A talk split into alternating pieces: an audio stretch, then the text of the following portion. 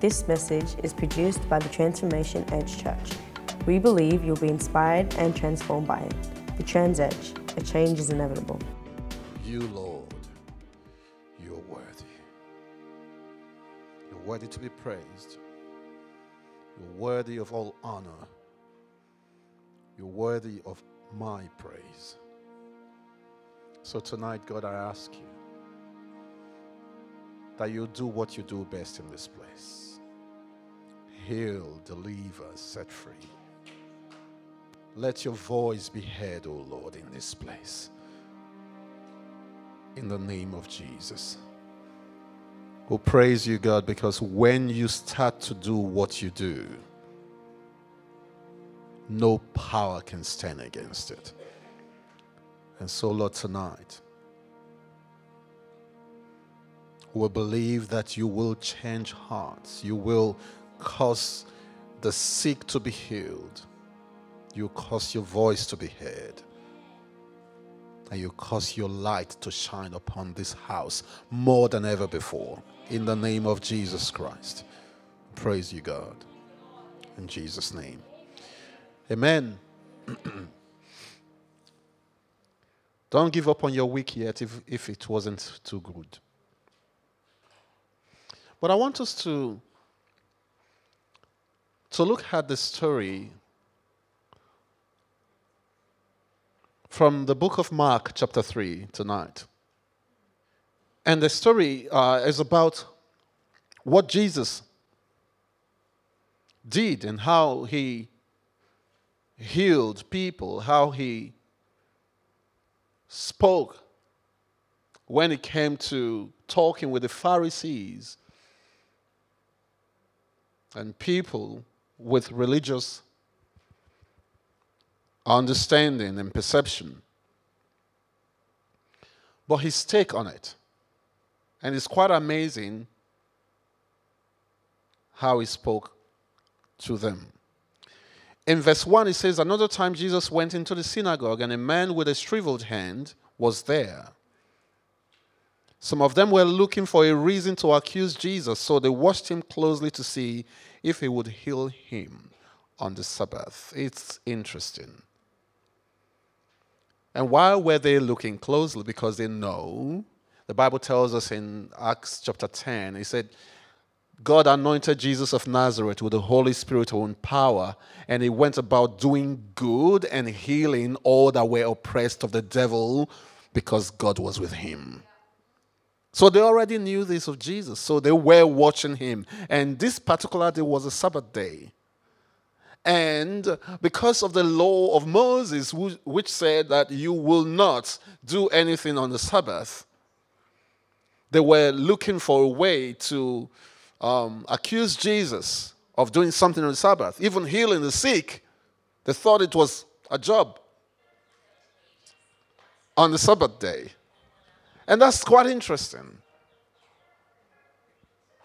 That's quite interesting that they thought they could hold him down and pin him down using the law. Unknown to them that Jesus came to fulfill the law and the prophets. So they watched him closely to see if he would heal on the Sabbath. Jesus said to the man with the shriveled hand, Stand up in front of everyone. I love Jesus. I just love him. He said, Stand up in front of everyone. And Jesus asked them, How interesting it is that someone is still thinking and you already know what they're about to say. You know, a, a part of the scripture says, and because Jesus knows the hearts of every man. And that's quite interesting. That while they were looking for a way to tie him down, using the good works that he, he does, Jesus already knew what it was they were going to say. He said to the man with his shriveled hands, Stand up in front of everyone. And Jesus asked them, Which is lawful on the Sabbath? Which is right on the Sabbath? To do good or to do evil? To save life or to kill? Which is best to be done? But they remained silent. Why didn't they answer? It's interesting why they didn't answer. Because, of course, if they said, are to do good, then that will circumvent their thoughts about holding Jesus and accusing him of healing. If they said to do evil, then of course it's morally wrong anyway. So at times you ask people questions, what do they do? They just keep quiet because they don't know what answer you're looking for. Because in them they already know what they are up to. At times they are up to no good. So you ask them questions and they're looking at you. It's not because they don't know the answer, but they're not quite sure what trap you've set for them. In this instance, it's almost like Jesus set trap for them. You know, it's quite interesting that they were trying to set a trap for Jesus, but Jesus turned it around. It's, I love it. So, but they remained silent, the Bible says. In verse 5, it said, He looked around at them in anger. How come that the act of trying to accuse him straight away got his emotions? And he's feeling angry because these guys are not looking at doing good, but to obey a law, which is meant to be good. So the law was meant to bring about good things. But people will pick the law and use it against you because it's not going their way.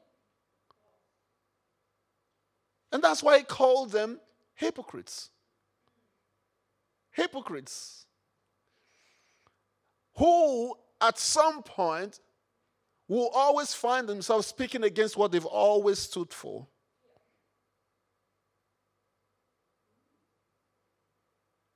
Just because it's not going their way this time, they, sw- they, they switch sides. Quite interesting. All right. So let's look at it. So Jesus looked around at them in anger and deeply distressed at their stubborn hearts, said to the man, Stretch out your hand. And he stretched it out, and his hand was completely restored.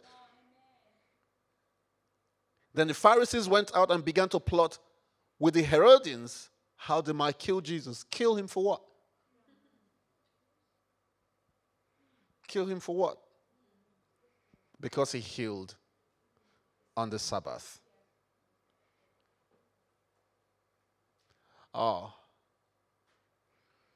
So, well, it's meant to be a day that you go to church. You can't do some other things like this. Come down. Which is better? Because of people, God sent his son Jesus Christ. And why would we spend our lives judging people whom Jesus already set free. And at times, because he already set them free, we should look through the eyes of Jesus and love them, not criticize them, not judge them. So you might be asking, so why are, you, why are we talking like this tonight? Because it's the easiest thing that we can do as humans is to criticize. Criticism is not difficult to come by. It just rolls off our minds straight away. You look at something, you just almost inside of you are already thinking how they could have done it better. Could have been done better this way. You can't heal on the Sabbath. You know, there was a point where Jesus asked them, He said, So if your donkey fell into the well on the Sabbath day, wouldn't you pull it out? Wouldn't you? Or would you leave it there to die because the, the, the law says you cannot work on the Sabbath? And then he called them the name, You hypocrites. Hypocrites. Does that still happen in our day? That even, interestingly, the most hypocritical people are Christians. And these are Christians who understands grace inside out that they, they come to the point where they can determine who deserves grace and who does not deserve one. And then these are Christians who opens their mouth and say to other people, and they say they are Christians.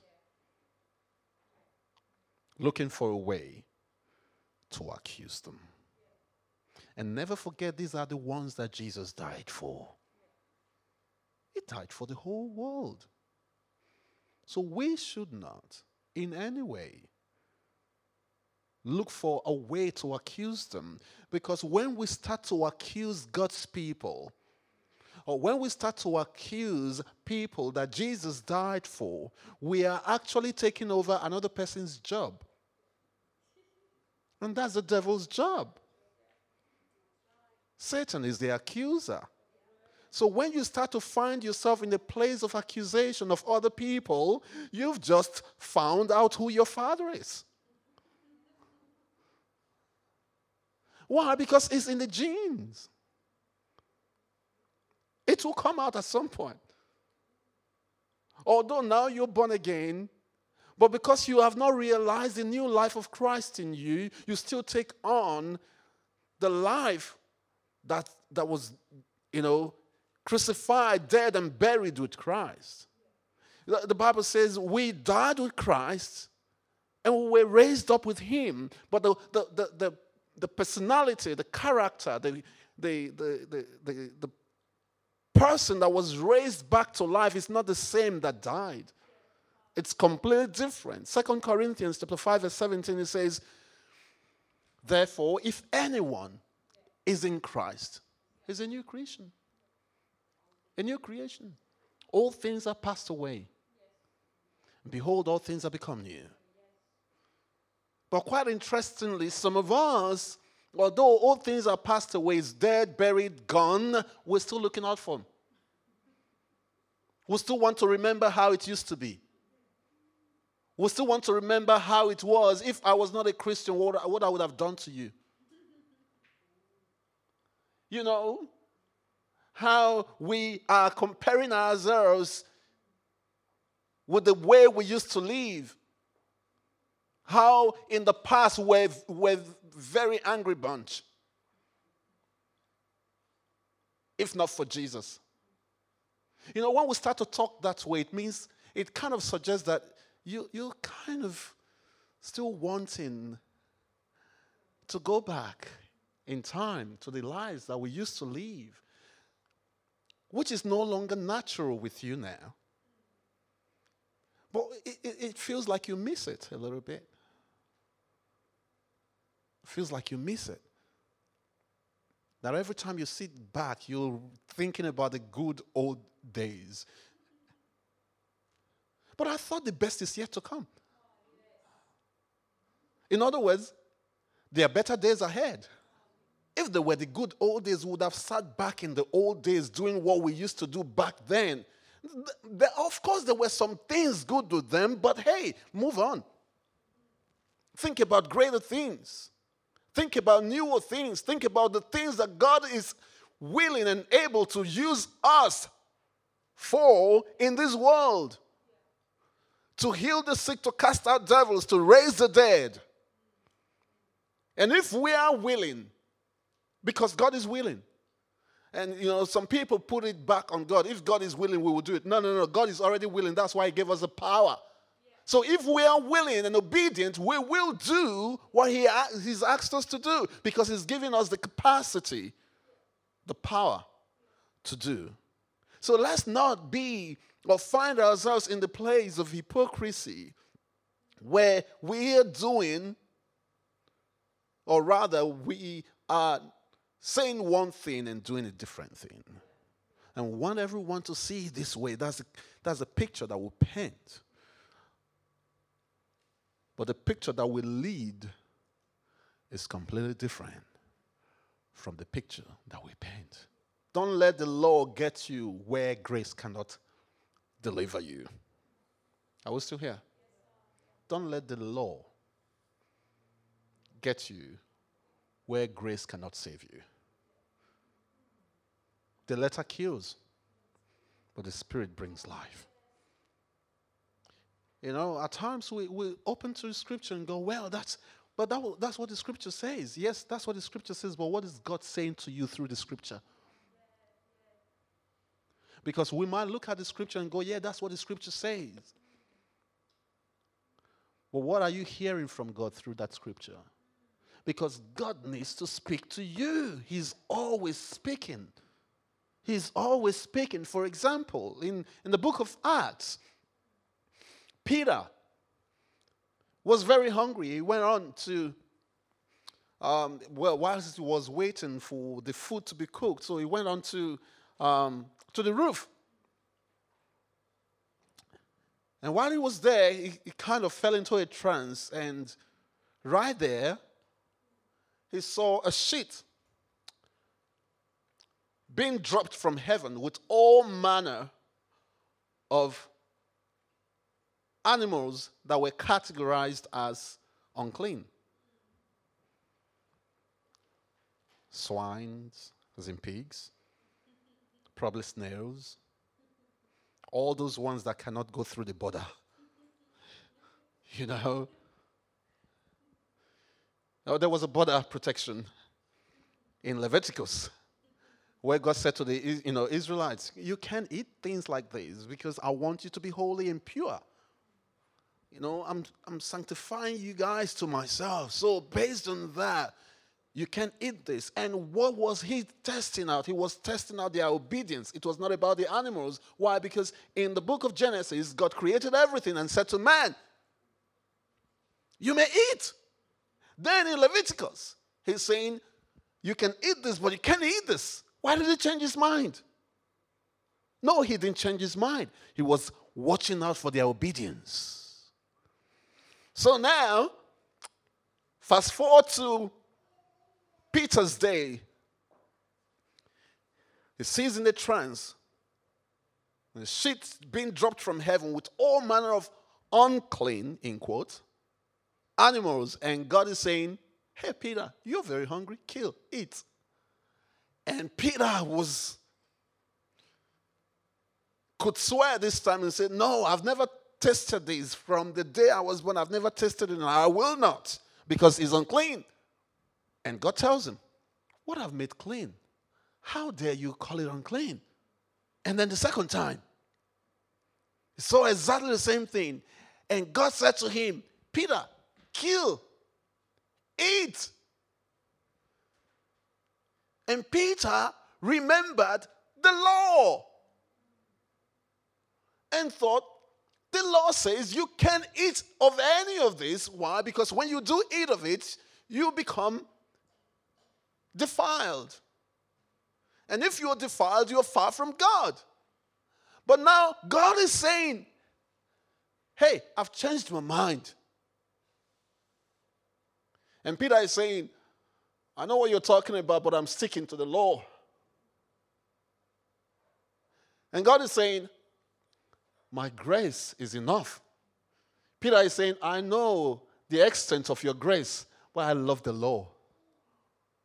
You know, at times the law keeps us away from God's grace. And you don't want to ever find yourself there. Why? Because you cannot, in any way, none of us, in any way, regardless of how powerful we are, of how learned we are, of how um, keen and zealous upon God's things we are that we, we, we cannot meet the requirements 100% of the law. There's no way, it's not possible. There's no way. And that is not to say because we cannot meet the requirements of the law, we should, you know, do everything against the law. No, not at all. But you see, grace is the fulfillment of the law, putting you in a position where you could never have attained and presenting you before God holy and blameless, righteous. And the Bible tells us that we are the righteousness of God in Christ Jesus. So, in other words, without us, what does it mean? That the righteousness of Jesus is not complete. Because we are the righteousness of God in Christ Jesus. But don't come to the point, let's not come to the point where we are too tied to religious understanding to the point where we cannot see how God's grace is beaming upon others. It needs, when it needs to be reflected. That it stops us from accusing others of how less spiritual they are. Because you are not the one, or I'm not the one, who determines how spiritual one is or how less spiritual they are. Because the ones that you think are way completely 100% spiritual might be considered non spiritual in the eyes of God because you might be spiritual and yet not winning soul. That is completely unspiritual. And yet, the person you think is unspiritual is the one winning all the souls to God's kingdom. That's the spiritual one. The one who does not, or rather unreservedly, comes to Jesus and says, Jesus, this is me. I'm the silly, smoking believer. I'm not quite sure how else to do it, but this is the much that I know. And they are bare before the Lord and clothed in righteousness and God's grace. But yet, others are sitting in corner and going, Oh, look at that person. Do you know she still smokes? Do you know she still goes to the club? Not that I support any of those things. Why? First, smoking kills you anyway. All right? Yeah. And at the clubs, there's, there's nothing you really can take away as a lesson learned for the week.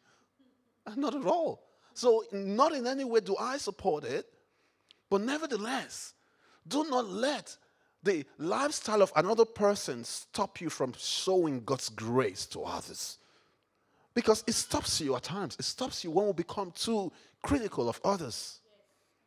So I started off with criticism is the easiest thing, the simplest thing that can flow out of our mind just like that.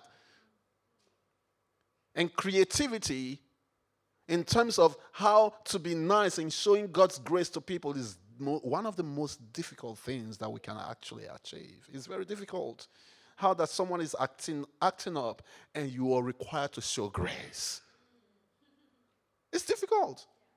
Because your mindset is going, you can't do this, you can't do this, you can't do this. But the Holy Spirit inside of you is saying, the love of God is shed abroad in our hearts by the Holy Ghost. Romans chapter 5. It's, a, show grace. Show grace. Love them even more. Love them even more. But you're going, but I don't like the way he talks to people. I don't like the way he does things. I don't even like the way he doesn't pray. He does not speak in tongues. I said, hey, it's okay. Love them. Love them. You might be speaking in tongues, and the other one is speaking in tongues, does not make you any spiritual. Oh, it does not. Not at all.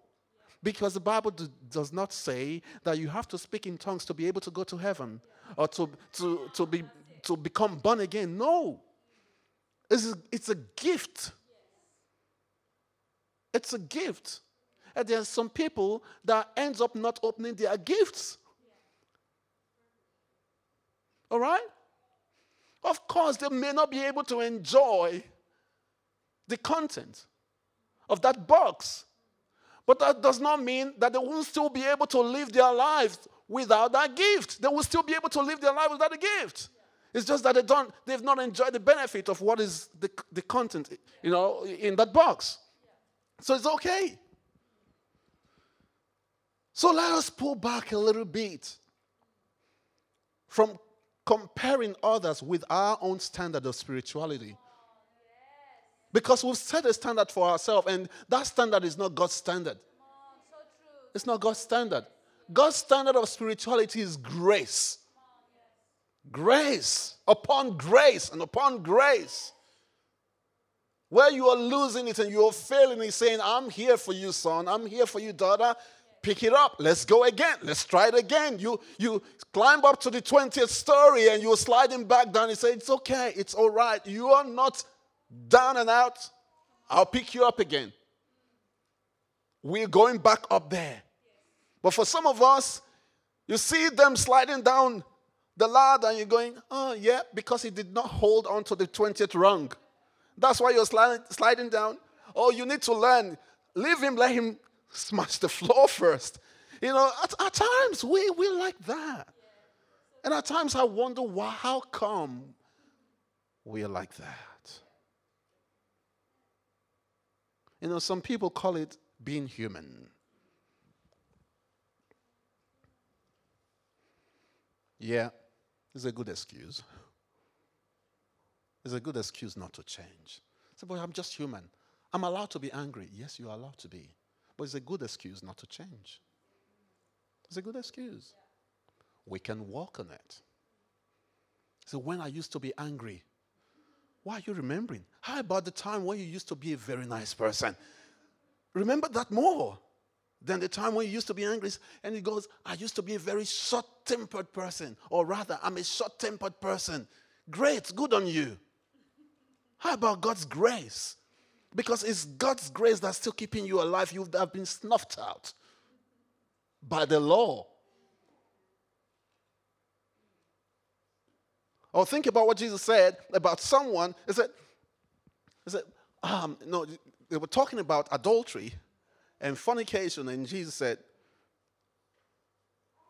Let me tell you the extent of what adultery and fornication is. He said, You as a guy, if you look upon a woman that you're not married to, you have no relationship with, and you lust in your heart, you say you've already committed it. All right. Praise God. Can I say again? Let's work on our understanding of grace much more than our understanding of the law. Don't forget the letter kills, but the spirit brings life. So they were looking at Jesus. They knew that the sick person had walked into the room. And they knew at the same time that it was on the Sabbath. They knew Jesus couldn't help himself but to heal. But they were looking at catching him, you know, accusing him using the law of the Sabbath. You know, Jesus had said in another, another scripture, he said, the Sabbath was made for man, not man for the Sabbath. In other words, the Sabbath was created so that people can take some rest. Rest on the day. Not man created so that they can serve the Sabbath. It is not. It's the other way around. It's the other way around. So, whatever law holds us bound and keeps us away from showing God's love to our neighbors, to our colleagues at work. You know, when that thing starts ticking off in your head and going, I shouldn't talk to that person, that person is terrible. Hey, start to recognize that is not grace. That's not grace. That's your own law. And at times, our morality, we want to put our own morality, our moral standard on other people. Don't do that. Don't do it. Don't do it. I still have a whole high moral standard. But you, you cannot climb up to mine, and perhaps I cannot climb up to yours. Some of you think he's a pastor, he cannot do some terrible things. Always create an opportunity for, for repentance of another person. Create an opportunity. Don't hold them too high that when they fall, they have no opportunity or another chance to get up from your own standard because God has already created stand, you know, opportunities for them. First John chapter 1 verse 9.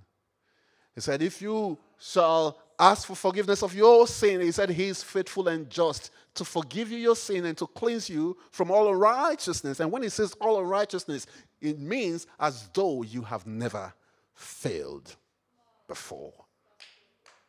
Amen. So let's look at people from the perspective of grace, much more from our own moral standard, and accept them with the way Jesus would accept them. You know, some people ask, what would Jesus do? And then they do what they think Jesus would do. No, study the word, get to know what Jesus would do. Not what you think Jesus would do, because that's your own moral standard. In Jesus' name. Amen. Hallelujah. Hallelujah. Let us pray, if that's okay. Can we stand on our feet? And the interesting thing about the scripture we read in Mark chapter 3 is that a shriveled uh, a man with a shriveled hand came into the house and Jesus was moved to heal him. He was ever willing. Even the people around him knew he was willing to do it. I want us to pray tonight that in our heart we will ever be willing to be the one to bring help and healing and deliverance to people in the name of Jesus that will not continue to think about what will people say.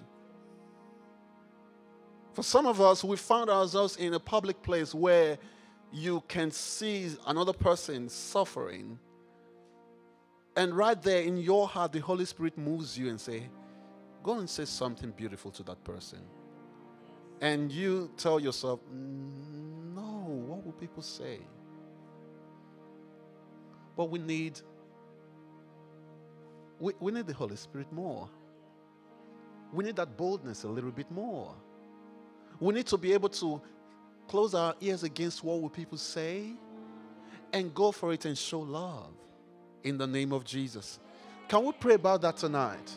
That everywhere we go, we will become that person who is willing to take the next step to bring some joy, to bring some healing, to speak the right word, to speak words of grace to another person in the name of Jesus, so that we can bring some peace, some relief to their situation, regardless of where they are at, regardless of what you know other people might say. In the name of Jesus, Father, we thank you because you are giving us much more confidence to walk into people's life and speak words of grace to them, speak words of healing to them, speak words of comfort. Do things that will relieve them of their challenges or problems or struggles and help them to see you through us. Because we might just be the only Jesus they will see in their lives. Help people to see your light in us so that they can come along. Help us to bring your healing to the generations who are going through challenges in their lives. Help them see that you've not left them alone. Help them see that you always send your angel to keep them. I ask, oh God, that the voices of people in our head will diminish for the voice of the Holy Spirit to increase in Jesus' name. Amen. The message you've heard was produced by the Transformation Edge, and we hope it has inspired you. For more information, please visit our website www.thetransedge.com or you may contact us via email to frontdesk at thetransedge.com or on Facebook, The Transedge Church. You may wish to call us on 02 4731 2419. The Transedge, a change is inevitable.